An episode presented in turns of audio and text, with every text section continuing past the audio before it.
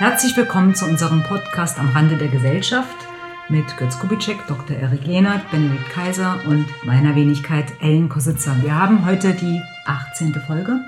Wir sind volljährig. Seid ihr eigentlich dafür, dass man mit 18 volljährig ist oder eher mit 21? Äh, 21. Ich auch 21. Sie haben mal gesagt 34, das weiß ich. Ja, also mindestens Auch 21. polemisch zugespitzt vermutlich, was? Ja. Haupt, Hauptsache nicht 16. Alles, was nicht 16 ist. Nee, weil da gibt es auch die aktuelle Debatte mit dem Wahlalter, das äh, viele Ja. Parteien senken wollen. Genau, genau, Und das genau. halte ich für grotesk. Würde ich auch sagen. Ja, Ja, ich denke auch. Leute, die noch nicht mal 21. gerade über die Straße gehen können, sollten nicht wählen. Ne? genau. Ja. Gut, wir haben uns heute drei Themen vorgenommen. Einmal ist ähm, der sogenannte neue deutsche Antisemitismus. Zweitens linke Gewalt. Drittens, wie fertig sind die deutschen Amtskirchen eigentlich wirklich? Ja, wir beginnen mit dem aktuellsten, mit dem sogenannten Israel-Palästina-Konflikt und äh, was es dazu zu sagen gibt. Tja, da fällt dann doch zunächst mal auf, dass, obwohl wir jetzt eine längere Pause hatten, oder? Wir hatten doch jetzt äh, Vier Wochen kein vier Podcast. Wochen kein Podcast. Jetzt kurz, hat sich so irre viel geändert eigentlich in der Zeit? Eigentlich könnten wir jetzt heute wieder Corona, Corona, Corona machen, aber wir machen heute mal Israel und Palästina. Ja? Ich kann eine lustige Begebenheit beitragen vom heimischen Küchentisch. Ähm, wenn ich mich an meine Jugend erinnere, als die erste israelisch-palästinensischen Konflikte, ich weiß gar nicht, in den 90er Jahren Intifada und so aufflammte, da waren ja doch noch viele junge Leute, auch Deutsche, für Palästina. Da war also diese ganze, tja, die Anteilnahme oder die Parteinahme für Israel noch keine Pflicht. Das war damals noch alles geprägt so von Dritte Welt und Unterdrückung und Freiheit. Und mittlerweile ist ja so, also auch innerhalb unserer, unserer eigenen Klientels, äh, wenn man so Richtung AfD guckt, ja, die sich ja überschlägt förmlich in der wir lieben Israel und äh, um Gottes Willen, äh, wir haben, äh, wir sind keine Antisemiten und so weiter. Also da ist eine unglaubliche Verschärfung oder Genau. ein, eine Gesinnungsriecherei mittlerweile äh, der Tagesordnung, die mit den 90er Jahren überhaupt nicht zu vergleichen ist. Und ich fand es interessant, als die Kinder am Tisch dann sagten, ja, guck mal hier, die und die, die, die postet hier pro Palästina oder Free Palästina. Ich so, kann ich mir gar nicht vorstellen, wer ist denn das? Das kann doch jetzt nicht irgendeine Influencerin sein. Und dann kam natürlich raus, dass diese Influencerin ausgerechnet eine Halbpalästinenserin ist. Ja? So, weil irgendwie klar, das ist so, so außer der Rolle mittlerweile, dass irgendwie so hippe junge Leute irgendwie, oder ist es meine Fehlwahrnehmung, ist es immer noch Free Palästina irgendwie ganz verbreitet, bei Deutschen jetzt wohlgemerkt. Ne? Ich rede jetzt nicht von den erlebnisorientierten Jugendlichen, hat ja unser, äh, wie der Innensenator von Berlin, hat ja nach den Ausschreitungen da äh, von Erlebnis, also waren wieder diese Party-Jugendlichen. Von denen rede ich jetzt nicht. Äh, die Ballerspiele spielen. Ne? Genau. Also, die kein ich Alkohol glaube, trinken. dass das, ähm, die Wahrnehmung teile ich und ich glaube, dass das ähm, Ergebnis von extrem gut gelungener Moralpolitik ist, ähm, die, die ähm, über ähm, äh, israelische Lobbygruppen in Deutschland ähm, äh, tatsächlich im Grunde zu diesem nur noch eine Meinung ist möglich Punkt äh, geführt haben. Also dass klar ist, ähm, die Kritik an äh, einer punktuellen Politik Israels, meinethalben in einem Siedlungsgebiet oder in einer nach vorne getriebenen illegalen Siedlung, die dann am Ende eben zu einer legalen Siedlung, und am Ende dann zu einer Eingemeindung des Territoriums in den ähm, israelischen Staat und so weiter führt. Die Kritik daran wird im Grunde gleichgesetzt mit der Infragestellung des Holocausts. Also mal g- ganz verkürzt gesagt. Und das ist natürlich äh, immer wieder der Endpunkt moralpolitischer Anstrengung, dass man eine Vokabel findet, mit der man Kritik totschlagen kann. Ja, gut. Ja, mal ketzerisch gefragt, aber äh, wie, wie wäre die Ansicht, dass in den 90er Jahren äh, der Durchschnittsdeutsche noch nicht so sehr mit arabischen Welten konfrontiert war, wie er heute ist? Also das bedeutet, ähm, dass die Bekanntschaft mit der arabischen Welt über die Masseneinwanderung dazu Genau. führt, dass man sagt, dieses Pack hat es irgendwie nicht anders verdient. Oder das wäre jetzt mal Das wär- zugespitzt. das- Also das Pack wär ist jetzt nicht meine Vokabel. Das, ja. das, das, das wäre ja jetzt ganz grob. Sigmar Gabriel war das. Also ich, ich glaube tatsächlich, dass der, was Ellen jetzt ansprach, dass das ein, zentraler Punkt ist. Das, das, das merkt man auch, weil Erik, weil du AfD angesprochen hast. ähm, dass da eben wirklich dann Leute sagen, naja, ähm, die, die haben ja eben in Tel Aviv oder Jerusalem haben die eben das Problem, was wir in Berlin-Kreuzberg haben. Was halt wirklich auf so eine gewisse stumpfe Art äh, irgendwie dieses Migrationsproblem anspricht. Und äh, nochmal zu dir, Erik, weil du sagtest, dass sich das gewandelt hat. Ich glaube, dass die palästinensische Sache auch ihren Teil dazu beigetragen hat, indem ja auch deren ähm, ideologische Versatzstücke gewandert sind. Also in den 80er, 90ern, wenn man das ähm, nachträglich jetzt anschaut, ich war damals nicht auf der Welt so richtig, aber dann war das ja doch eher so eine Art linker Befreiungsnationalismus. Säkular bis offen religionskritisch oder feindlich, laizistisch. Nicht alle, aber die, zumindest die Einflussfaktoren, PLO und deren Sympathisanten. Und wenn man sich jetzt Gaza anschaut, das ist eben strukturiert hauptsächlich durch äh, Hamas und also durch, durch im Endeffekt durch eine Art palästinensischen Ableger der Muslimbruderschaft, die eben aus einem radikal sunnitisch, aus einer radikal sunnitischen Auslegung kommen. Und äh, das ist natürlich auch für die für die für die da für die Linke oder für eine junge Linke natürlich auch schwierig, sich mit irgendwelchen ähm, ähm, ja sunnitischen Islamisten zu solidarisieren wenn es eben dann nicht mehr rein geht um die Befreiung unterdrück des unterdrückten Volkes, sondern wenn es auf einmal eben eine religiös aufgeladene Frage ist.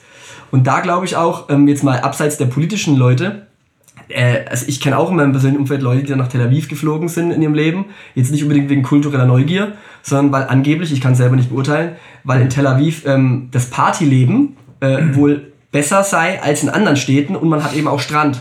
Das ist natürlich jetzt ein sehr banales Argument, aber keiner fliegt natürlich in Gazastreifen, ähm, um unter Hamas ähm, Re Regierung und unter israelischen äh, Stacheldraht außenrum äh, Party zu machen. Also vielleicht trifft auch dieses Freiheitsgefühl sozusagen des Tel Aviv jetzt Na klar, es ist symbolhaft dafür steht. Das ist ein Lifestyle und das sieht man auch bei dieser, bei dieser diese postmoderne Linke, diese Lifestyle-Linke, die fährt ja auch überwiegend eher auf Israel ab und kaum auf Palästina, mit von Ausnahmen abgesehen. Und weil es eben auch so diese, diese Vorhut des freien Westens in diesem Meer islamistischer, rückständiger Barbarei, das Ist wird ja- ja auch kultiviert, dieses Bild. Ist ja auch nicht ganz falsch. Benedikt, du hast heute so eine Joe Cocker-Stimme, ganz tief. Deine Joe Cocker-Stimme. Ja. Aber er weiß doch gar nicht mehr, wer Joe Cocker ist. Komm, lass uns mal beim Thema bleiben. Okay. Ähm, Ja, gut. also, ich will aber den Punkt mal von Elle nochmal aufnehmen mit der Bekanntschaft. Also in der Tat, ähm, ich kenne so ein paar, paar Leute, die auch in den frühen 90ern da waren und die in der Tat, wenn die dann mal in diese, da wo die Moslems oder die Araber oder die Palästinenser leben, wenn die da durch sind, die, das war wie Tag und Nacht. Und vor allen Dingen war da eine Aggressivität gegen jemanden, der ein rasiertes Gesicht hatte. Das ist unglaublich, wenn Ja, man absolut. sofort als, als jeder Feind wahrgenommen der, wurde. Ja. der dort war. Also kann schon sein, dass die Bekanntschaft, äh, die zunehmende mit diesen Leuten hier durchaus eine Rolle Und spielt. ich denke, wir müssen aber auch unterscheiden, glaube ich, tatsächlich innerhalb der Palästinenser-Strukturen jetzt zwischen eben diesen isolierten Gazastreifen, wo es jetzt eben diesen, die, wo es jetzt auch die, die, die Hamas ihre Raketen abschießt, und eben den, äh, äh, dem ja, palästinensischen Autonomiegebieten äh, im Westjordanland, wo ja auch zum Beispiel nicht alle Palästinenser automatisch sunnitische Moslems sind, geschweige denn Radikale, sondern wir haben dort immer noch, gerade in, und um Ramallah, Bethlehem etc., Christen. Also Christen, die ja da seit 2000 oder 3000 Jahren, äh, ne, 3000 ist Quatsch, nee, aber ähm, äh, ich denke immer noch mit Joe Cocker nach, deswegen äh, habe ich mich in Mathe Du verrechnet. hast, Nee, dir, aber du hast dir vorhin auch gesagt, dass du in den 90ern noch nicht gelebt hast. nicht wirklich Weil- gelebt, ja, meinte ich. also- Da, als politisches Wesen, als Zonenpolitikum. Ne? Äh, Nee, aber ähm, das dürfen wir auch nicht vergessen. Und äh, es ging ja auch, auch christliche Palästinenser sind ja Opfer der israelischen Politik im Westjordanland. Und es gibt ja auch diese interessante Karte, also ohne dass jetzt äh, die Hamas relativiert werden soll, aber wenn man sich diese eine Karte anschaut, der Palästinensergebiete, wie die wirklich immer nicht nur kleiner wurden, sondern auch systematisch zerstückelt worden sind. Und da habe ich letztens bei YouTube eine ganz interessante Szene von Norbert Blüm gesehen, schon ein paar Jahre alt, wie der auch beschreibt, wie er selber ins Westjordan, äh, ins, ja, wie er in die Palästinensergebiete reist und wie er dann dort sieht, ähm, wie ein ganz normaler Palästinenser, ich glaube, der war auch Christ, im Alltag. Irgendwie fährt 8 Kilometer, muss aber 20 Checkpoints passieren. Wird beleidigt von israelischen Besatzungssoldaten, wird bespuckt von Siedlern und so weiter und so fort. Und da geht es ja dann am Ende nicht über, über, um die Frage Hamas oder nicht Hamas, sondern da geht es ja wirklich im Endeffekt um ein würdiges Leben für diesen äh, Palästinenser in dem Ort. Und ich glaube, diese Hamas-Geschichte erschwert eben auch diesen, diese Solidaritätserklärung für die palästinensische Sache, die andere Leute vielleicht auch verstehen würden. Aber wenn man dann eben automatisch sich moralpolitisch auch dem Vorwurf ausgesetzt sieht, Islamistenversteher zu sein, was man ja nicht sein möchte, aus guten Gründen. Oder wenn man dann automatisch gleichgesetzt wird mit, mit, mit einem gewissen, ja, mit, mit einem Hassmob auf der Straße in Berlin, dann erschwert sich natürlich eine Parteinahme automatisch. Aber man muss ja gar keine, also Entschuldigung, ähm, man muss ja gar keine Sympathien für irgendeine Seite haben. Das ist jetzt der nicht so. Punkt. Also, Genau den Punkt wollte ich zu sprechen kommen. Im Grunde ist es ja auch so, das ist ja nicht unser Konflikt, das ist deren Konflikt. Ja? Und ähm, die, äh, ich glaube auch, dass das die. sagen Sie. Nein, dass die es Israelis. Gibt eine Staatsräson, ja, die ich, ausbuchstabiert Ich glaube, dass die Israelis uns auch gar nicht brauchen, äh, um, um mit dieser Sache umzugehen oder dieser Sache Herr zu werden. Die, äh, das, was mich interessiert, ist ja die Frage, ähm, und das ist für, für mich eigentlich äh, ein, das Thema, das die AfD auch thematisieren müsste oder das wir thematisieren müssen. Ähm, wie kann man als ähm, jüdische oder israelische Lobbygruppe in Deutschland ständig Politik gegen die Rechte in Deutschland machen, die sich als einzige ähm, Gruppierung ähm, nicht wirkungsvoll, aber lautstark gegen ungebremste Masseneinwanderung aus aller Herren Länder und vor allem eben auch aus muslimischen Ländern stemmt. Äh, also ununterbrochen die Moralkarte spielen gegen diejenigen, die, die, die vor dieser Einwanderung kulturfernster und auch religionfernster Gruppen warnt. Und auf der anderen Seite dann äh, in Geschrei ausbrechen, wenn, wenn man plötzlich Opfer eines importierten Konflikts wird. Also Moment, ist das jetzt so, dass die tatsächlich dachten, äh, ihrer, ihrer eigenen, ihrem eigenen Märchen glauben, dass diejenigen, die hier einwandern, mit dem Übertritt über die Grenze erstens das Grundgesetz einatmen und zweitens äh, verstehen, dass sie sich in ihrem religiösen Eifer Zeit ihres Lebens geirrt haben und dass sie genauso ähm, entspannt und alt geworden, äh, tolerant vor sich hinleben werden, wie wir das tun. Ja? Ähm, oder ist es tatsächlich eine eine echte, ein echtes Doppelspiel, ähm, dass man sagt, also man, man will auf der einen Seite auf Seiten der, der Auflösungsgesellschaft, die grün-schwarz wird im Oktober und so weiter, stehen und auf der anderen Seite, Seite aber tatsächlich als Opfergruppe wahrgenommen werden, wenn es dann äh, den berühmten Kollateralschaden gibt das, das zählt ja zu diesem äh, wirklich perfiden Framing. Also gerade heute hat unser Außenminister Heiko Maas ja getwittert, dieses Land hat Antisemitismus nicht erst importieren müssen. Ähm, im Mensch. zweiten Teil heißt es dann, äh, dass die zur deutschen Identität es gehört, dass wir keine Form von äh, Antisemitismus akzeptieren wollen. Kann er der hat wirklich, es gab äh, dato jetzt gab es 200 Kommentare zu diesem Tweet und alle, alle, alle waren sehr kritisch, also um nicht zu sagen Heiko Maas feindlich. Äh, zum Beispiel wurde gesagt, äh, stimmt schon, dieses Land hat sich den Antisemitismus nicht erst importieren müssen. Keiner hat uns gezwungen, äh, die Grenzen zu öffnen und die reinzulassen so wurde dann halt äh, Wort äh, geglaubt. Ja, aber, aber das, das, das, das ist ja gerade das perfide, dieses, dieses Framing. Das heißt, wir sind ja von, von, von jeher antisemitisch, antisemitisch äh, äh, grundiert und ähm, spielt eigentlich keine Rolle, dass da jetzt irgendwelche noch darauf kommen, die das weitertreiben. Ja. Und ich habe mir die ganzen Nachrichten, Tagesschau, RBB, SWR angeschaut zum Teil sehr lange Meldungen über pro-palästinische, äh, pro-palästinensische Kundgebungen. Äh, und es wird wirklich verschwiegen, dass das ausschließlich oder nahezu ausschließlich Ausländer sind, die dort protestieren und israelische Flaggen verbrennen. Es wird einfach totgeschwiegen.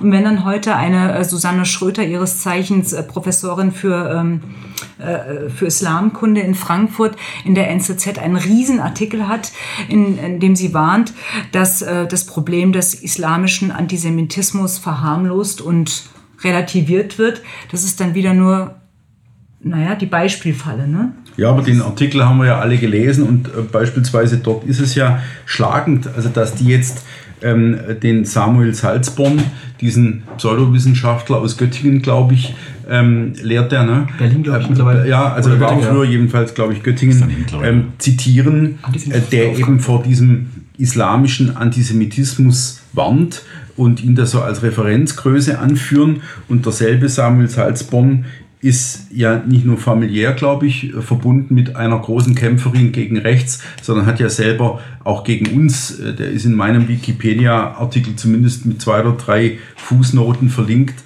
ähm, immer getobt gegen diejenigen, die das gelingende Experiment des Multikulturalismus aus aller Herren Länder in Frage stellen. Und das ist, ähm, also da, da, kann man ja den Schwenk zur AfD machen. Die, die, ich, ich, ich, schäme mich fremd im Moment wieder äh, für das Verhalten der AfD in dieser Frage. Die denken tatsächlich, dass sie durch das Hochhalten von Plakaten, wir stehen fest an Israels Seite, wir sind, machen Israels Sache zu unserer Sache mhm. äh, und so weiter. Warte, ich lese gerade mal von Eriks Handy ab, äh, ich muss ein bisschen größer machen, Alterskurzsichtigkeit. Ähm, kein deutsches Geld für Hamas-Terroristen ist klar. Stoppt den Antisemitismus-Import, schützt unsere Grenzen wir stehen zu Israel. Wir stehen zu Israel mit einem großen Davidstern auf blauem Grund. Ja. Ähm, dass, dass das so unsouverän und so anbiedernd ist und immer wieder mit derselben Hoffnung verknüpft, dass man den Hintern an die Wand kriegt. Also diese alte Hoffnung, dass wenn man sich ähm, äh, auf die Seite derer schlägt, die einem zuvor ununterbrochen ins Gesicht gespuckt haben, dann kommt man irgendwie davon. Hm. Ja? Und das verstehe ich nicht. Die randschmeißerische Geste ist das eine. Das andere ist der alte Vorwurf. Ich zitiere aus einer Seite vom bka.de, also die offizielle Seite des Bundeskriminalamts. Für die rechte Szene ist der Antisemitismus seit jeher ein wichtiges, die Szene verbindendes Element. Hm. Ja, anscheinend, anscheinend äh, wird das so gelesen. Ich, ich frage mich, wo, wo gibt es wo gibt's die, die offenkundigen ja, oder verschwimmelten Antisemiten in unserer Szene? Du sprichst ja an, offenkundig. Hand aufs äh, Herz. Ich, ich glaube eher, dass das eine Deutungsfrage ist. Auch da ist ja wieder, das ist ja eine Machtfrage. Was ist Antisemitismus? Wenn eben ein mit Verlaub Samuel Salzborn, der wirklich eben aus der eher ja, offen linken Ecke kommt, wenn er eben die Definitionsseite hat über Antisemitismus, dann wird man irgendwie in jeder rechtsorientierten Zeitschrift vermutlich Ansätze für diesen Antisemitismus finden. Man darf schon nicht mal Globalist sagen. Ja, ja genau. Das war ja bei Maßen das Ding. Ja. Da bin ich mal gespannt, was jetzt passiert mit dem Gesellschaftsanalysten Wolfgang Streeck, äh, dessen neues Buch bei Surkamp äh, erscheint äh, über den Globalismus im Sommer. Ähm, ist der dann auch jetzt äh, äh, zu canceln, weil er antisemitische Begriffe nutzt? Oder Klaus Schwab, der auch den Begriff genutzt hat? Also der, immerhin der, der Klaus Schwab vom äh, Weltwirtschaftsforum. Genau. Also das ist grotesk, aber die Frage ist eben, wer kann bestimmen, was ist das? Und der kann dann eben auch sagen, ob du es bist oder nicht. Der wird im Zweifelsfall dir nachweisen können in irgendeinem äh, Text, das könnte antisemitisch sein oder irgendwie. Also auch die Globalisierungskritik, ob es damals bei Manfred Kleine Hartlage war, der ein Essay geschrieben hat, äh, da, da, da findet jeder sogenannte Rechtsextremismus-Experte findet dann irgendwas, was man so deuten ja, könnte, wenn er selber den Begriff definiert eine hat. Machtfrage. Eine reine Machtfrage. Die Frage genau. ist, was kommt drüber? Was kommt beim äh, Konsumenten, beim, beim äh, Irgendwas bleibt schon hängen. Aber ich finde es schon interessant, dass, dass die, die Fragestellung, wer vertritt jetzt welche Interessen? Ja. ja also Götz hat jetzt das Beispiel der Juden angebracht, die hier ja Lobbyarbeit betreiben und ja auf einmal mit dem Problem konfrontiert werden, offene Gesellschaft, oho, auf einmal sind ganz viele von denen da, die uns nicht mögen. Mhm. So. Da kann man sagen, okay, die haben die falsche Güterabwägung vorgenommen, haben gesagt, okay, die Gesellschaft kriegen wir jetzt hier irgendwie klein und holen uns die Leute rein und haben gar nicht bedacht, dass die eben anders sind oder wir dachten vielleicht, der Wohlstand macht die sofort kirre und vergessen das alles. Oder ist es vielleicht sowas wie das destruktive Moment, was man ja schon auch in alten Essays findet über den jüdischen Selbsthass, der eben auf diese Art und Weise keine Ahnung, eine neue Herausforderung braucht, weiß ich nicht. Und dann gibt es natürlich die, die, die Einwanderungsleute, die, die damit im Grunde erstmal gar kein Problem haben, die das auf einer unteren Ebene sehen, diese, was man, diese Anti-Israel-Linken, ja, die gibt's ja auch, also die ja. den deutschen Nationalstaat kaputt machen wollen, Anti-Deutsche, die Israel hochfeiern und die Leute gerade herholen wollen, die ja dann wiederum einen neuen Konflikt haben. Dann gibt's diese Gutmenschen aus der Regierung, wie, wie sind, wie, welches Spiel treiben die dabei? Die sind natürlich ähm, Staatsräson Israel-Freundschaft, klar. Staatsräson offene Grenzen. Ja. Ähm, und da ist dann die Frage, ist für die das überhaupt ein Interessenkonflikt oder kann das denen nämlich im Grunde egal sein, weil es die Herrschaft erleichtert? Das ist ja auch, was im Vergleich zu den 90er Jahren auffällt, dass du auf einmal ganz, ganz viele Interessengruppen hast, die sich mhm. da sortieren. Die hast du damals so nicht gehabt. Also Ellen hat es ja schon gesagt, damals sind wahrscheinlich eher so, so Oberschüler sind dann so pro Palästina-Demonstrationen gegangen. Ja? Und auf einmal hast du Leute, die mhm. jeder vertritt sozusagen kleinteiligste Interessen. Und das hat es in dem Maß so früher nicht gegeben. Das hat sich durch diese ganze Zuwanderung ergeben, einerseits. Andererseits natürlich durch die Entdeckung von 30 Geschlechtern. Ja? Ähm, dann das Problem Zuwanderung mit deutscher Staatsbürgerschaft. Also da, da ist äh, aus meiner Sicht wäre jetzt eigentlich die, die Und jetzt noch äh, äh, durch die Milliarde gegen rechts. Also die Susanne Schröter nennt ja eine Jasmin Schroman, Geschäftsführerin des Deutschen Zentrums für Integrationsforschung. Die hat neun Millionen, also Ihr Institut hat 9 Millionen Euro 2000, äh, 20, 2020 äh, erhalten für Rassismusforschung, ähm, die davon ausgeht, dass es islamischen Antisemitismus schlicht nicht gäbe. Und jetzt fällt mir leider der Name nicht ein, aber es gibt auch irgendeinen deutschen Rechtsextremismus-Experten, der auch mal nachweisen wollte, dass ähm, der Antisemitismus, den es unter Hamas oder anderen radikalen Islamisten gibt, dass das ein Reimport sei, weil der ursprünglich eigentlich kam aus der Hitlerzeit äh, die, die, die Araber haben dort quasi einen deutschen Antisemitismus bekommen, haben den mit ihren islamischen Glaubenssätzen vermengt und der kommt jetzt zurück. Also ist der Urheber des Antisemitismus dann doch wieder der Deutsche. Ja, Ähm, noch- der, der westliche, ne? Das ist ja so, die, westliche. Die, die, die Leute, dass die sind kolonisiert worden und die wussten sich zu wehren. Genau. Gegen, Ähm, aber äh, noch zu diesen, zu diesen patriotischen Kräften, die dann eben so eine übersteigerte Israel-Liebe entdecken. Ich glaube, manche meinen es vermutlich auch ernst, die irgendwie so aus evangelikalen Zusammenhängen kommen und so. Aber ich glaube, bei vielen ist es auch einfach so eine Art, ähm, so eine Krücke, die man sich äh, nimmt, weil man dann hofft, man kann besser gehen, man wird anerkannt. Und das Interessante finde ich hier, dass die, äh, da- dass die faktische Relevanz immer ausblieb. Es gab ja vor der AfD schon viele europäische Rechtsparteien, die das versucht haben, wo man auch gemerkt hat, die einen haben es ernst gemeint, wie Gerhard Wilders in, in Holland und andere in den Niederlanden.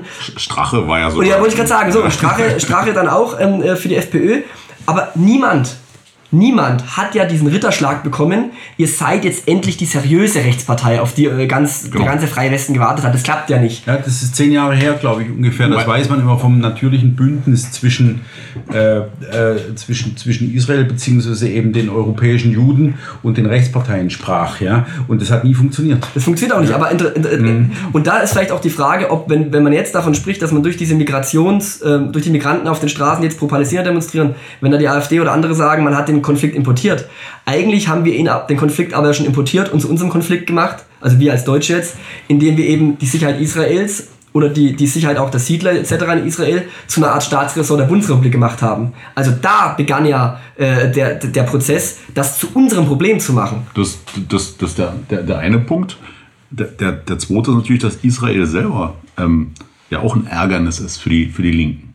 Also Israel als, als Ethnostaat, wenn du so willst, ähm, wenn ein Rechter Israel gut findet, ist ja sofort der Verdacht da, der, der findet eher Apartheid toll. So, de facto ist es ein Apartheidstaat. So, und auch das ist wieder gewissermaßen Ja, die nächste Ebene. Und da, da, vielleicht abschließend dazu noch die, das ist ja auch das Interessante, weil du die Antideutschen angesprochen hast. Da gibt es ja auch wieder diese lustige Scheidelinie, weil die Antideutschen ver, vertreten nun mal das Existenzrecht Israels als ihr primäres, als ihre primä- primäre Existenz, äh, äh, ihre, ja, ihre Begründung. Und äh, dann gibt es eben da jetzt auch einige Kräfte, die mittlerweile so in Anführungszeichen Rechtsanti-Deutsche sind, die eben wirklich auch sagen, okay, wir müssen aber den radikalen Islam auch in Europa bekämpfen und die Migration restriktiv handhaben. Wohingegen dann andere Antideutsche natürlich sagen, hey, dann spielt ihr ja doch das Spiel der Rechten, indem ihr auf einmal europäische Grenzen schützen wollt. Und das ist, glaube ich, für die Linke vermutlich, da können wir insofern entspannter sein, dass es hat, birgt für die noch mehr äh, Spaltungs- und Sprengstoffpotenzial. Weil ihre ganzen Glaubenslehren miteinander kollidieren. Also auch nochmal, vielleicht um den einen Gedanken noch zu Ende zu führen, wer hat oder welche Interessen. Natürlich ist es für die ja wie zwei Fliegen mit einer Klappe. Du hast eine Anti-Israel-Demonstration oder eine Pro-Palästina und kannst sagen, Antisemitismus ist ein Problem, weil er ja sofort bei den schon Pavlovsch-mäßig vorbereiteten Leuten sofort anfängt, klick, klick, Antisemitismus, Deutsche, böse Rechtsradikale, zack, zack. Also damit, glaube ich, ist, ist die Sache relativ schnell vorsortiert, ohne dass, dass, da, äh, dass man sagen muss, wer damit gemeint ist. Die, Ja. das, das versteht der Medienkonsument sofort. Vor- Vorsortiert, aber dennoch ein großes Doschnanne. Äh, was ist das jetzt? Doschnanne? Hessisch oder? Hessisch, ja. Achso, ich ja. dachte, war polnisch. Durcheinander. Ich habe auch kurz überlegt, aber das, Durcheinander hätte sein können, das ist nicht gut, ja, oder so. Ja. Durcheinander. Doschnanne ist wörtlich Ach so, aus. Asterix, Asterix auf Hessisch. Kuttelmuddel. Wird sicher Nee. sagen, das ich Man verstehen. kann aber zu unserem nächsten Thema sehr guten Bogen schlagen. Ähm, man muss wissen, dass ähm, äh, anti-jüdische, anti-israelische Gewalt immer als rechtsextreme Gewalt gezählt wird in der äh, offiziellen Statistik. Hier wären wir bei den, äh, beim Thema linke Gewalt. Rechte Ja. Gewalt auf jeden Fall ist antisemitische Gewalt einerlei, ob sie von äh, Bio oder von Neudeutschen oder von Ausländern begangen wird. Genau. Ja, das ist das eine Thema. Ähm, Und das andere Thema ist, dass wir hier natürlich deutlich eine Art Hierarchie der Opfer sehen. Also ich meine, ähm, äh, ich weiß nicht, wie viel der AfD-Auto gebrannt hat dieses Jahr und, die, und so weiter und so fort. Ja. Und ähm, ähm, oder die, der wievielte Steinhagel irgendwo dagegen geprasselt ist oder der wievielte niedergeschlagen wurde oder vielleicht sogar äh, zum Krüppel gemacht wurde. Ähm, und äh, da gibt es natürlich mitnichten äh, auch nur einen Hauch von, von Bevor, dem bevor, Geschreib. bevor Also, der Benedikt ja. loslegt. Ich Eins nur noch, kurz, eins ja. noch, ich, nur einmal Butter Na bei der Fische. Ähm, Destatis hat nur die, äh, die Zahlen von 2019. Und da finde ich unter linker Gewalt 355 Körperverletzungen. Wann waren wir auf der Buchmesse? Ne, weiß ich nicht, das war 18. Äh, ne? Gut. Ähm, 164 Brandstiftungen, 45 gefährliche Eingriffe in den Bahn- oder ähm, Straßenverkehr, 3520 Sachbeschädigungen und 116 Nötigungen und Drohungen. Und wobei natürlich alle Drohungen und Nötigungen, die gegen uns ausgesprochen wurden, da definitiv nicht mitgezählt, weil nicht zur Anzeige gebracht wurden. Ja, das ist also, sind für mich relativ erschreckende Zahlen, Ja. von denen ja nie die Rede ist in den großen Medien. Man kann das ja auch noch bekräftigen mit, mit, mit also auch Bundeskriminalamt und Verfassungsschutz haben ja auch immer solche Zahlenspiele, Jahresberichte besser gesagt. Und da sieht man es ja auch, äh, die Tagesschau bereitet es dann so auf, ja, rechtsextreme Straftaten höher als linke, aber sobald man ein bisschen ins Detail geht, sieht man eben sofort bei den Rechten irgendwie 80, 90 Prozent Propagandadelikte oder Symboldelikte. Ähm, Die die es eben links gar nicht gibt. Genau, es, äh, Hammer und Sichel, Anarchiezeichen, was auch immer, ist immer alles legal, im Keltenkreuz halt nicht, ganz banal. Und wenn man sich dann das anschaut, dann ist natürlich linke Gewalt auch zahlenmäßig, auch die angezeigte linke Gewalt schon zahlenmäßig stärker. Und äh, auch da lustig heute, Radio gehört, MDR, äh, da wurde jemand interviewt von Facebook ähm, und äh, da ging es um Sachsen-Anhalt, jetzt um die Landtagswahl in, in wenigen äh, Tagen. Und äh, da, da wurde Facebook dafür gelobt letztendlich, dass sie ähm, alles dafür tun wollen, dass ähm, Hass und Fake News nicht gespreadet werden. Und äh, wie es halt so ist, kamen sie dann gleich auf das Thema grüne Kandidaten zu sprechen. Weil grüne Kandidatinnen würden am meisten eben Opfer werden durch Beleidigungen im Netz, durch Rechte, Hassprediger und so weiter und so fort. Und dann habe ich mir das paar Minuten angehört, ähm, bevor ich dann wegschalten musste. Und äh, da war es wirklich wieder so, ja, da, da wurde suggeriert, dass Beleidigungen von irgendwelchen anonymen Typen bei Facebook gegen Grüne, das ist wirklich das Gewaltpotenzial, was hier droht. Aber natürlich wurde nicht drüber geredet, wie immer, über die gewaltigen AfDler oder über andere rechte Kräfte. Und, und das ist eben diese, auch wieder eine Machtfrage natürlich. Was kann ich eben zum Thema machen und was mache ich nicht zum Thema? Und jetzt sind wir vielleicht bei linker Gewalt. Wir haben aktuell diesen Fall in Stuttgart, wo, wo diese, äh, dieser Prozess ähm, um einen rechten Gewerkschafter läuft, der ins Koma geprügelt worden ist, der bis heute Schäden hat, der von Antifaschisten, ähm, ja, Fast genau ein Jahr her, glaube ich. Ne? Genau, genau. Da ist jetzt in Stuttgart Stammheim, auch an einem symbolischen Ort letztendlich, äh, der Prozess am Laufen, jede Woche nur ein Termin. Habe ich in Stuttgarter Nachrichten, ähm, mein Leib- und Magenblatt natürlich, habe ich da auch gelesen, äh, dass da jetzt auch durch eine Vertrauensperson ähm, ähm, des Innenministeriums eben rauskam, wer die linken Täter äh, gewesen sein könnten. Also da kommt auch was ins Rollen. Dann haben wir die ganze Serie in Thüringen mit den Brandstiftungen, in Sachsen mit dem Überfall auf den JN-Bundeschef und so weiter und so fort. Also das spitzt sich ja alles zu, aber das Thema in der Öffentlichkeit findet nicht statt. Aber, und das ist vielleicht so auch interessant, wenn man sich anschaut, wie jetzt die Soko Links auch in Sachsen oder so ähm, aufrüstet, wie in Thüringen das Soko eingesetzt wird, vermutlich überspannen die Linken oder die Antifaschisten in dem Sinne eben auch einen Bogen, weil eben die, die Häufung ja selbst für ein Framing-Medium bald nicht mehr möglich ist. Also ich meine, wenn jemand zu Hause eben mit Hämmern auf die Fuß, auf die, auf die, auf die Füße gekloppt wird und der deswegen seine Berufsausbildung nicht antreten kann, dann, dann kann man eben nicht mehr einfach nur sagen, ja, der ist halt JN-Mann, der ist halt Neonazi oder irgendwas, sondern dann ist es ja wirklich eigentlich, ähm, ja, Terror. Aber wenn es keiner erfährt, man muss sich immer vorstellen, es gäbe äh, eine Menge rechte Internetseiten, wo dauernd äh, verkündet wird, heute hat die Kneipe XY ihre Scheiben verloren. Wir haben unübersehbare Nachrichten an der Fassade des Hauses von XY angebracht. Es gibt ja Dutzend, es gibt ja hundertfach äh, Berlin, Antifa, äh, sonst wie in die Media ist gerade derzeit down, glaube ich, ja. Also heute war es down. Äh, gibt x-fach diese Seiten, wo Outings und äh, wirklich Gewaltaufrufe, die, die dürfen existieren. Ich weiß nicht, ob sowas von rechts gibt. Natürlich, ne, Also kann ich der, mir vorstellen. Ermittlungsdruck, der ist ja so gigantisch im Vergleich dazu, bei irgendwelchen Kleinigkeiten, wo ein Luftgewehr falsch gelagert wurde und dann angeblich äh, Terrorgruppe. Terrorgruppe. Also das, das Ja, gibt's ja nicht. doch, ihr wisst doch, die ähm, auch, auch auf, auf Bereich Pegida-Höhepunkt, als dann diese zwei, drei Böller ähm, geworfen wurden, äh, glaube ich, in so einen Moscheeeingang in Dresden, also die keinen Schaden anrichten konnten äh, und so weiter. Aber äh, d- das Ganze ist ja medial im Grunde zu so einer Art Terroranschlag hochstilisiert worden. Ja? Also ich, ähm, ich frage mich schon, äh, woher die Welle derzeit kommt. Also es sind 10, 12 Brandanschläge in den letzten Wochen gewesen. Man hat ja unter anderem dieses Rittergut Gutmannshausen komplett abgefackelt. Also das ist wirklich bis auf die Außenmauern ausgebrannt. In allen Etagen wurde Feuer gelegt. Ähm, die, die Gedächtnisstätte dort für die deutschen Heimatvertriebenen, die ja privat aufgebaut und finanziert war, ist ähm, besudelt und geschändet worden. Und ähm, das ist ja nur äh, einer von zehn Fällen gewesen, die wir in den letzten Wochen zu beobachten hatten. Ähm, woher, woher kommt die, also die, diese Welle derzeit? Ist das, ist das äh, im Grunde so eine Art Fingerzeig, äh, dass obwohl man anscheinend einen dieser Köpfe des rechten, äh, des linken Terrors, diese Lina E., äh, verhaftet hat, Lina Engel verhaftet hat ähm, und ihr jetzt den Prozess macht, dass die Linke zeigt, ähm, also wir sind noch da oder wir sind erst recht da. Das ist ja oft auch verknüpft mit Freiheit für Lina E. und so weiter. Ähm, oder äh, haben die an sich Aufwind, weil sie wissen, ähm, der Staat greift nicht ein und sie können im Grunde jetzt einmal aufräumen. Also ich, ich, schwierig zu beurteilen. Also da Vielleicht eine Mischung aus beiden. Wissen tue ich es auch nicht. Aber ähm, die, die, die ganze, wenn wir eben beim Thema Stammheim auch waren, ähm, diese, diese RAF-Geschichte, die ging ja letztendlich auch los mit Brandstiftungen. Also ähm, diese das, Repression, die dann einsetzt, radikalisiert natürlich dann wieder Einzelne, die dann erst recht eins draufsetzen wollen, die dann vielleicht auch zeigen wollen, ihr habt eine von uns verhaftet, gemeint sind wir alle, das ist ja so dieser klassische Spruch, irgendwie erwischt wurde einer, gemeint sind wir alle, ihr wisst, was ich meine. Ähm, und dass, dass sich das dann so hochschaukelt und äh, sich verselbstständigt, weil es eben Leute gibt, die dann sagen, ähm, jetzt erst recht.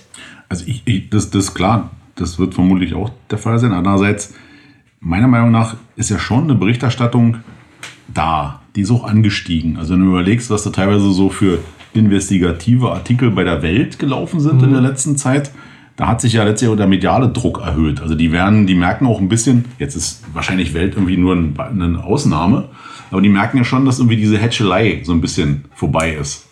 Weil vermutlich auch von den staatlichen Stellen das ein größerer Druck ausgeht. als Deutschlandfunkhörerin vollkommen. Das stimmt schon. Also es gab jetzt schon in letzter Zeit einige Artikel, die wir ein bisschen recherchiert haben, die auch Verbindungen aufgezeigt haben. Und wir können dabei ja jetzt weg vom Mainstream auf, auf Kompakt rüberschwenken, die ja da mit ihrem Antifa-Heft, diesem Sonderheft auch, auch eine, eine gute Rechercheleistung vorgelegt haben ähm, bis hin, also dass sie in Bereiche reingestochert haben rund um die Juliane Nagel, ähm, bei der es dann mittlerweile zum Prozess kommen wird, weil die sich eben gegen bestimmte Behauptungen äh, wehrt. Ja? Mhm. Obwohl wir alle wissen, dass sie ja so eine Art äh, Spinne im Netz ist, ohne äh, dass man jetzt genauer ausführen könnte, ähm, wo, wo wir da eigentlich das Problem sehen. Ja. Wobei Ellen trotzdem recht hat. Also äh, die Welt, ich, mhm. Welt und Bild, also die mhm. beiden Springer-Zeitungen, die haben berichtet, da gibt es ja diesen Ibrahim Naber, der sich da sehr investigativ hervortut. Aber bei der Zeit hört schon wieder auf. Da hat mhm. ja Christian Fuchs dann so einen Artikel über Lina E gebracht, der in eine andere Richtung ging.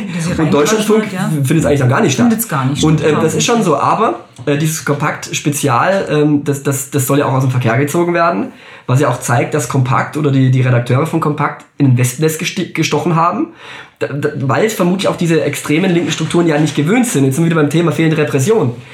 Sie sind halt auch gewöhnt, dass der Druck nicht da ist. Man, man, also auch diese die rote Hilfe oder so, ähm, die gibt's ja für Straftäter, für, für Antifa-Straftäter, aber dass, dass zum Beispiel die Rote Hilfe überhaupt legal ist, als Verein. Ich weiß nicht, ob die gemeinnützig sind, das ist, ist mir jetzt gerade nicht weiß bekannt. Ich, weiß ich auch nicht. Aber ähm, äh, ich weiß nicht, ob ihr die Kampagne verfolgt hat. Wir sind alle Lina, gab es dann, oder vorher gab es auch, wir sind alle linksextrem, wo selbst die grüne Jugend und, und solche Leute mitgemacht haben. Ähm, während sich rechts eben schon distanziert wird äh, wegen einem falschen Aufklebermotiv oder wegen sonst was, wegen, wegen einem falschen Zeltlager ja. oder falschen mhm. Tweet, mhm. ähm, wird eben dort ganz offen der Schulterschluss geübt von sogenannter bürgerlicher Linker mhm. über grüne Submilieus bis hin zum militanten Klar, ich sag nur, ich sag nur Danke Antifa im Tagesspiegel damals. Ja. Also das ist äh, ist, glaube ich, die, die generelle Linie. Und ich will auch immer noch festhalten, dass ähm, die Grenzen zwischen Linken und Linksextremen immer fließend sind. Also in Grundsatzfragen und in, Fragen des, des kulturellen Geschmacks äh, ist das einfach eine Linie, die durchgeht. Und das hast du eben bei, bei Rechten wie uns und den Rechtsextremisten nicht. Da gibt es, da gibt es diese durchgehende Linie. die, die gibt es einfach nicht. Da gibt es vielleicht bis auf äh, Fragen Einwanderung ja oder nein, gibt es keine Übereinstimmung im, im kulturellen Geschmack und in der politischen Positionierung. Was, Erik? Meinst du nicht, ne? Weiß ich nicht. Also, keine Ahnung. Das ist ja letztlich irgendwie auch äh, Schaumschlägerei. Also, was ist ein Extremismus? Gewalt. Na, ja? Wer, welch, Also wie viele im- Rechte also gibt es? Im universitären Milieu. nee, Moment mal. Wie viele, wie viele Rechte gibt es, die wirklich gewalttätig sind? Ja? Sozusagen, die das sozusagen als ihren Lebenszweck, wie die Antifa sozusagen vor sich hertragen. Also die Leute, die, die, Ja, die man vielleicht sagen, Ja. man kommt gegen, gegen diesen Gegner nur noch mit Militanz Naja, an. es mag Das ein paar ist- Hitleristen Ja, geben, ich, äh, ja. nein, wir reden jetzt wirklich über Strukturen. Ja? Also das haben wir selber erlebt ähm, auf der Ligida-Demonstration. Wir sehen das, äh, haben das in Hamburg gesehen, wir haben das äh, gesehen. Man hält das ja äh, bei diesen Angriffen auf das Haus in Halle. Das ist im Grunde das sind wie trainierte Einheiten. Also das ist ein, ein, eine Power, das ist eine Potenz, das ist eine Struktur, die kann man, das ist kein wütender Mob. Eine relevante ja, sondern das ist tatsächlich eine Struktur, die existiert. Was ja. gibt's bei den Rechten? Das gibt's bei- bei den Rechten wir, nicht. wir müssen auch ähm, äh, bedenken, äh, rechte oder äh, extrem oder radikal rechte Strukturen äh, können ja schon verboten werden, wenn sie sich, so heißt glaube ich im Juristendeutsch, gegen den Gedanken der Völkerverständigung richten. Mhm. Und es gab ja auch schon die Anwendung dieser Verbots, äh, Verbotsmaßnahmen. Ähm, äh, äh, Während auf der anderen Seite, und das ist natürlich mühselig das zu sagen, weil wir wissen das, aber es ist trotzdem ja so, dass eben die Militanz, die auf der linken Seite offensiv beworben wird und als Selbstzweck auch mittlerweile für eine gewisse Jugendkultur gilt, während diese Militanz noch nicht mal ein Verbotsgrund ist. Also ich kann mich nicht erinnern, seitdem ich mich mit Politik beschäftige, dass es mal ein Verbot einer Antifa-Gruppierung oder einer Antifa-Untergruppe oder einer Strömung oder einer was auch immer gab, als, äh, als kriminelle Vereinigung oder nur als Verein, unter einem Vereinsgesetz.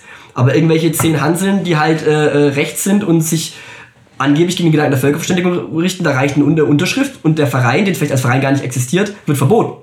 Also das ist eine Thematik, ähm, man soll nicht jammern, aber es ist, man muss es schon, glaube ich, auch gerade vielen so eher rechts anpolitisierten, die die ganze Tragweite nicht, nicht sehen, vielleicht auch gerade im AfD-Kontext, eben dort, wo auch so viel distanziert wird von Tweets, von was auch immer, denen das bewusst machen, über welche Dimensionen wir hier reden. Der eine Tweet ist angeblich irgendwie äh, volksverhetzend äh, und wird sich distanziert. Auf der anderen Seite gibt es hier ein, ein ganzes Submilieus, in denen die Militanz im Endeffekt als Kult äh, äh, gelebt und ausgelebt ja, und praktiziert als legitim. Als vollkommen legitim. Mir hat von ein, ein, ein Kollege äh, erzählt, ähm, bei, bei, äh, bei Linken, da gab es irgendwie ein Bekennerschreiben wegen diesem Stuttgarter Fall.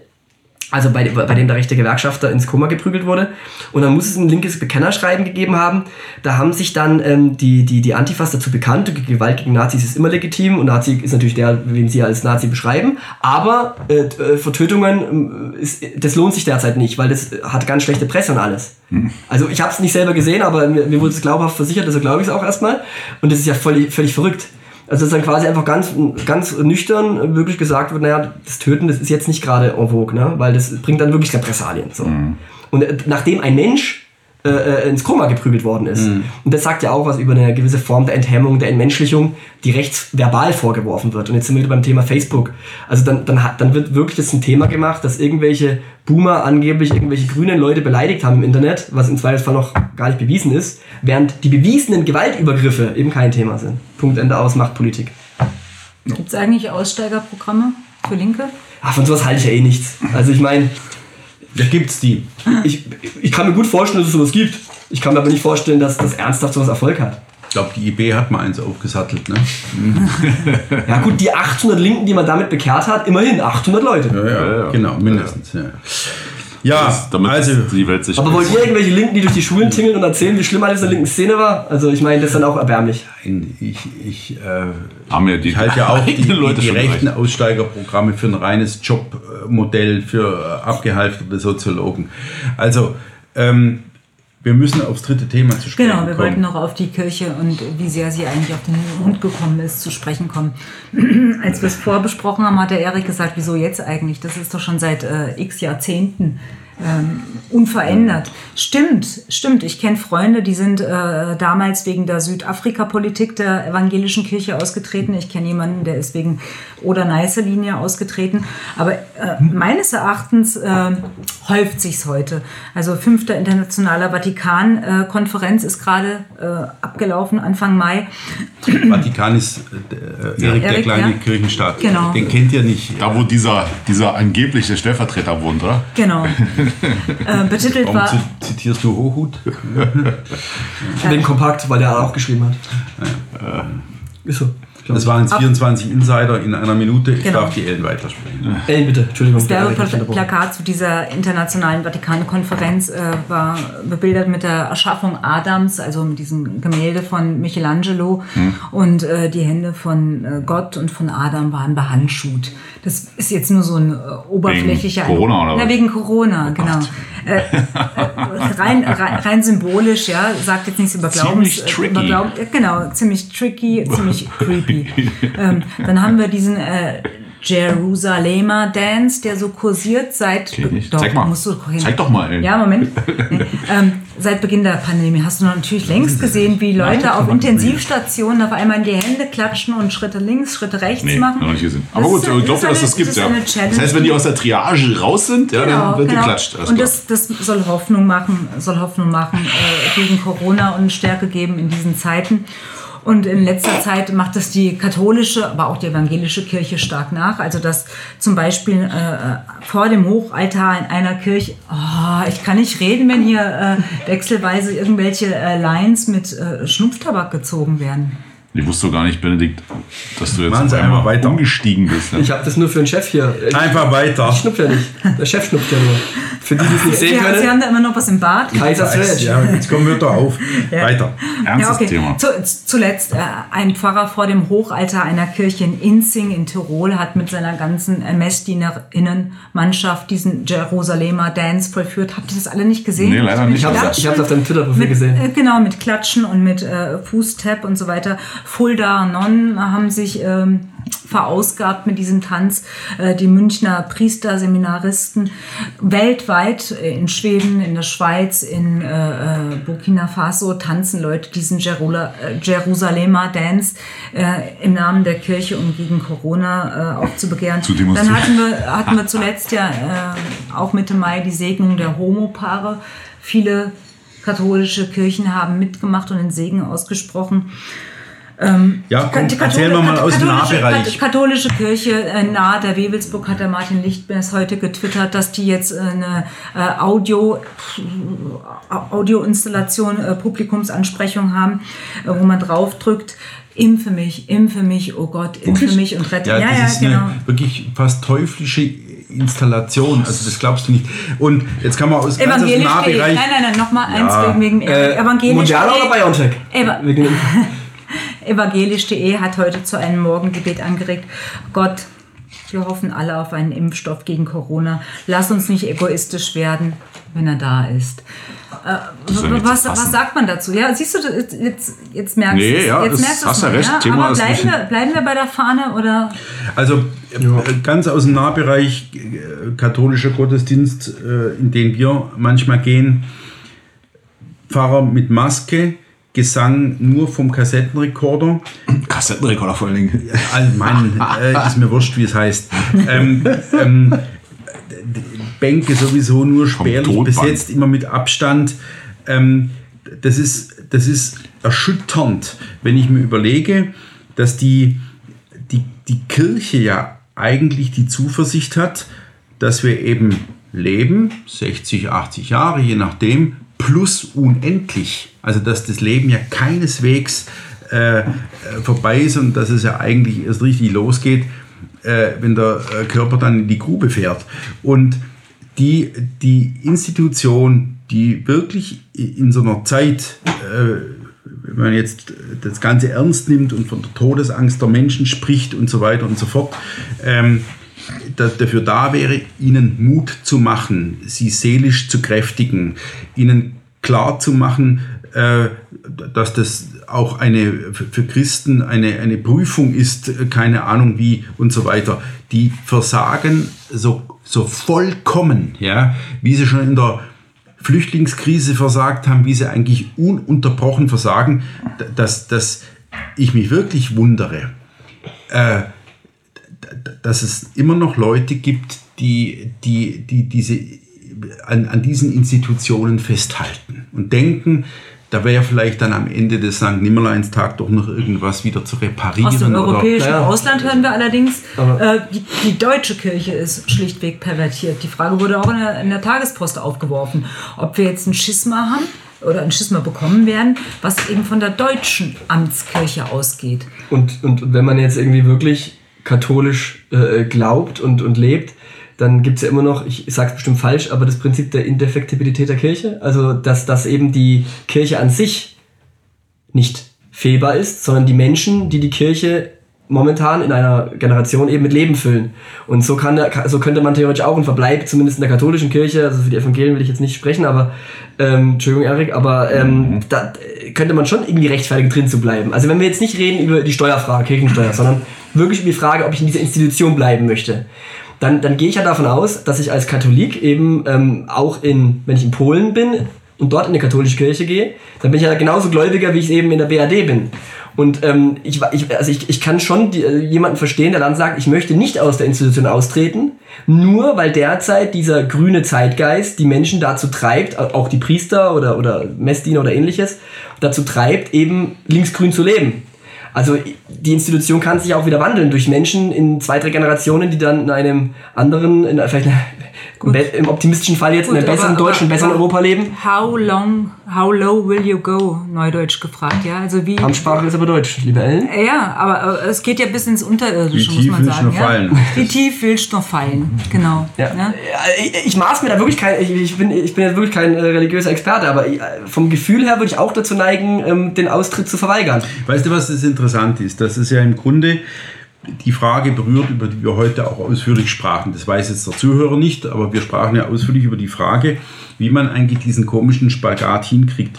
Dass man äh, zum einen äh, den deutschen Staat in, in, seiner jetzigen Re Repräsentation, also durch diese Elite, durch diese Leute, durch diese Zersetzer, Kaputtmacher und so weiter, wirklich ablehnen muss. Also wirklich sagen muss, man gönnt ihm nichts mehr. Nicht den eigenen Dienst, nicht die eigenen Kinder, nicht das eigene Steuergeld, gar nichts mehr. Er ist es nicht wert.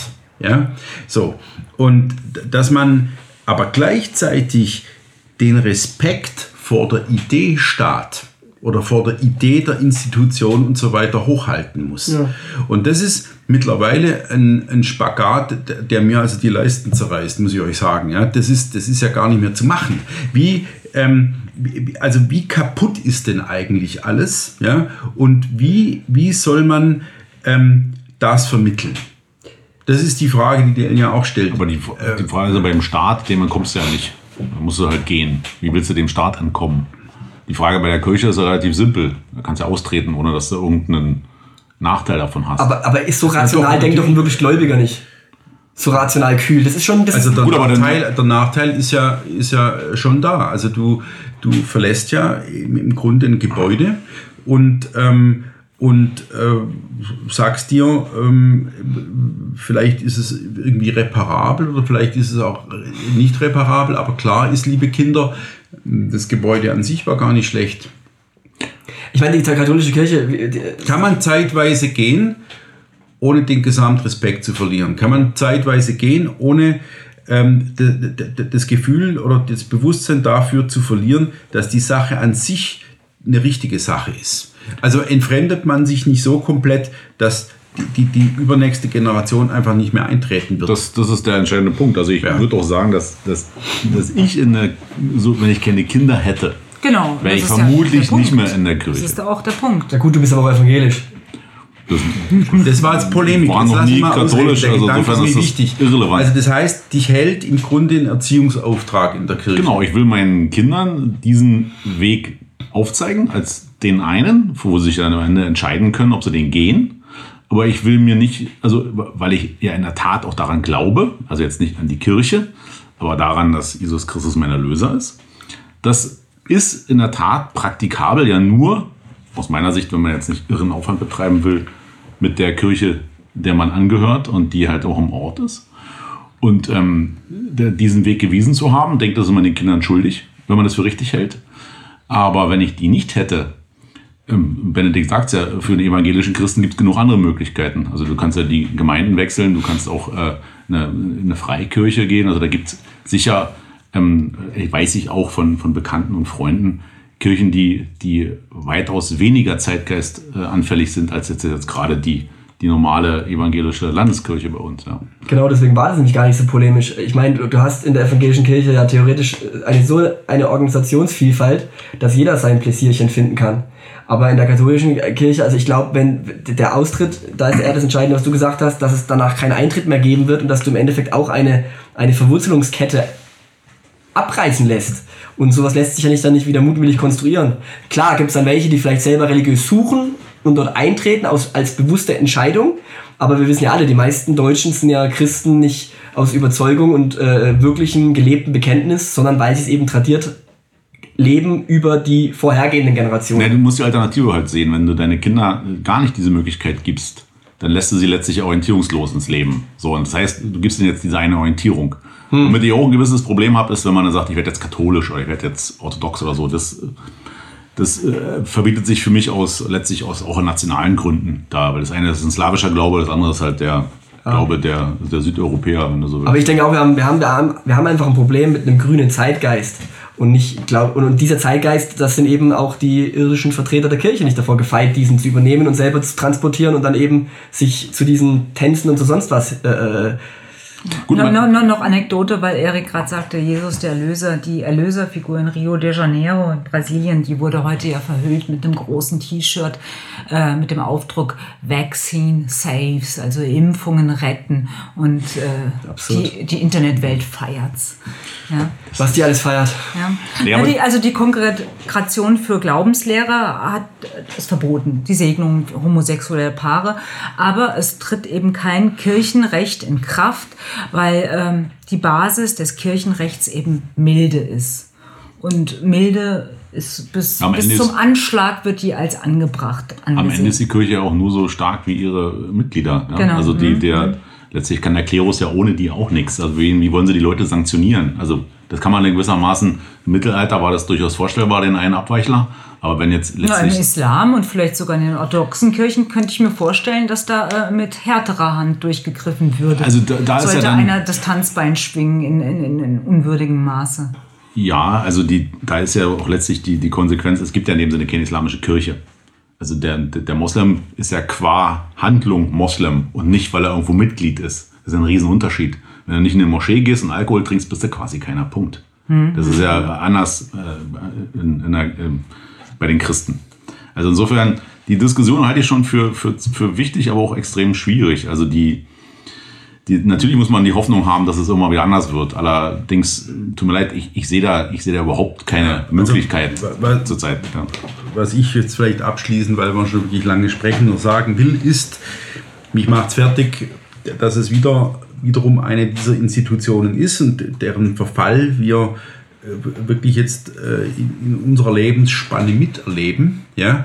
Ähm, wieder einer dieser Orte, an denen man nicht geht und weiß, es ist jetzt alles gut gerichtet, man wird beschenkt, ähm, da weiß einer, was er tut ähm, und er ist auch würdig genug, davon nicht abzuweichen, ganz egal, wie der Zeitgeist gerade flattert. Nein, es ist wieder so, dass wir, glaube ich, alleine äh, in, den letzten fünf Jahren 15 äh, Mal in die Messe gingen, irgendwo in einer anderen Stadt und wirklich nach fünf Minuten wieder raus sind. Rausgehen mussten. Ra rausgehen mussten, weil es nicht mehr ging. Es war nicht möglich, dort zu bleiben. Das, ist, das war, ähm, um das überstrapazierte Wort unerträglich ja. mal zu verwenden, wirklich unerträglich. Und das ist ja das, was mich im Grunde an diesem ganzen Institutionenverfall und diesem Verfall der Treue zum Amt, das man mal übernommen hat, so rasend macht, dass man, dass man weiß, man kommt irgendwo hin und es ist nicht angerichtet, es ist nicht vorbereitet, es ist nicht so, dass man sich niederlassen kann, sondern man muss erstmal anfangen zu spähen, aufzuräumen, mitzuhelfen, dass irgendwas draus wird. Und das ist, das ist eine, eine schlechterdings eine, eine völlige Überforderung äh, unserer, unseres eigenen Lebens. Ja. Ich will aber so vielleicht noch ganz, zwei ganz kleine Beispiele. Also ein, ein alter Philosophieprofessor von mir, der vor ein paar Jahren verstorben ist, der erzählt, dass also sein Vater, die waren glaube ich Methodisten und die waren im Grunde, hat der, hat der Pater Familias, war gleichzeitig der Pfarrer, also für die Familie. Und das war so ein, eine, eine ähm, strenge oder eine so, so, so krasse Vermengung von dem Privaten mit dem Glaubensdingen, dass im Grunde die Kinder danach alle vom Glauben abgefallen sind, obwohl der Alte es durchaus ernst gemeint hat. Also sozusagen mit dieser, also wir, wir machen das jetzt hier, damit mhm. wirklich kein falsches Wort dazwischen tritt. Und das zweite Sache ist, der Vater von Karl Jaspers, der war, glaube ich, Bankier und ein sehr, anerk also sehr anerkannter Mann in seinem, äh, in Oldenburg, der hat, der war immer Agnostiker, hat aber ist bis im Grunde zur Rente in der Kirche geblieben und ist erst danach ausgetreten. Und zwar der Hintergedanke, der eigentlich sehr sympathisch ist, er wollte kein schlechtes Beispiel geben, weil er halt wusste, dass die Kirche als Institution unglaublich wichtig ist, damit das im Lot bleibt, das Land. Also damit, also er wollte keinen animieren, weil er war wertgeschätzt. Also andere hätten gesagt, na, wenn der austritt, trete ich auch aus. Sondern hat er es erst gemacht, als er sozusagen von der, von der Öffentlichkeit nicht mehr gesehen wurde. Ja, so. mhm. Auch eine ganz kleine Anekdote. Ich musste auch mal aus dem katholischen Gottesdienst raus. Äh, vor einigen Jahren, da wurde äh, eine Fürbitte verlesen ähm, für den Sturz der syrischen Regierung unter Bashar al-Assad. Und im gleichen, äh, deswegen bin ich nicht raus, sondern dann, äh, da, da sagte sie zugleich, das war eine Dame, und die sagte dann zugleich, ähm, äh, und äh, äh, Gott schütze die verfolgten Christen in Syrien und in Nahost. Und das, das war wieder so eine, eine absurde Wahrnehmung einerseits für den Sturz der Regierung bitten lassen, die wirklich äh, äh, bei aller Kritik, die man sonst an ihr haben mag, den Christen dort noch eine Heimstatt gebo geboten hat oder ihr immer noch bietet. Aber gleichzeitig dann eben sagt, man möchte die verfolgten Christen, ähm, also äh, überhaupt auch diese, diese Politisierung einer, einer Fürbitte, das an sich ist schon absurd. Aber dann noch, und jetzt schließt sich der Kreis zum Beginn mit einem Auskonflikt, das dann noch mit so einer grotesken Wendung zu, zu, zu koppeln. Also ja, aber ich bin trotzdem nicht ausgetreten. Aber das fand ich mhm. etwas unpassend. Aber ich habe keine, ich habe da nicht reingerufen natürlich. ja. ja, war's das? Das war's. Das war's. Mhm. Ja, danke fürs Zuhören.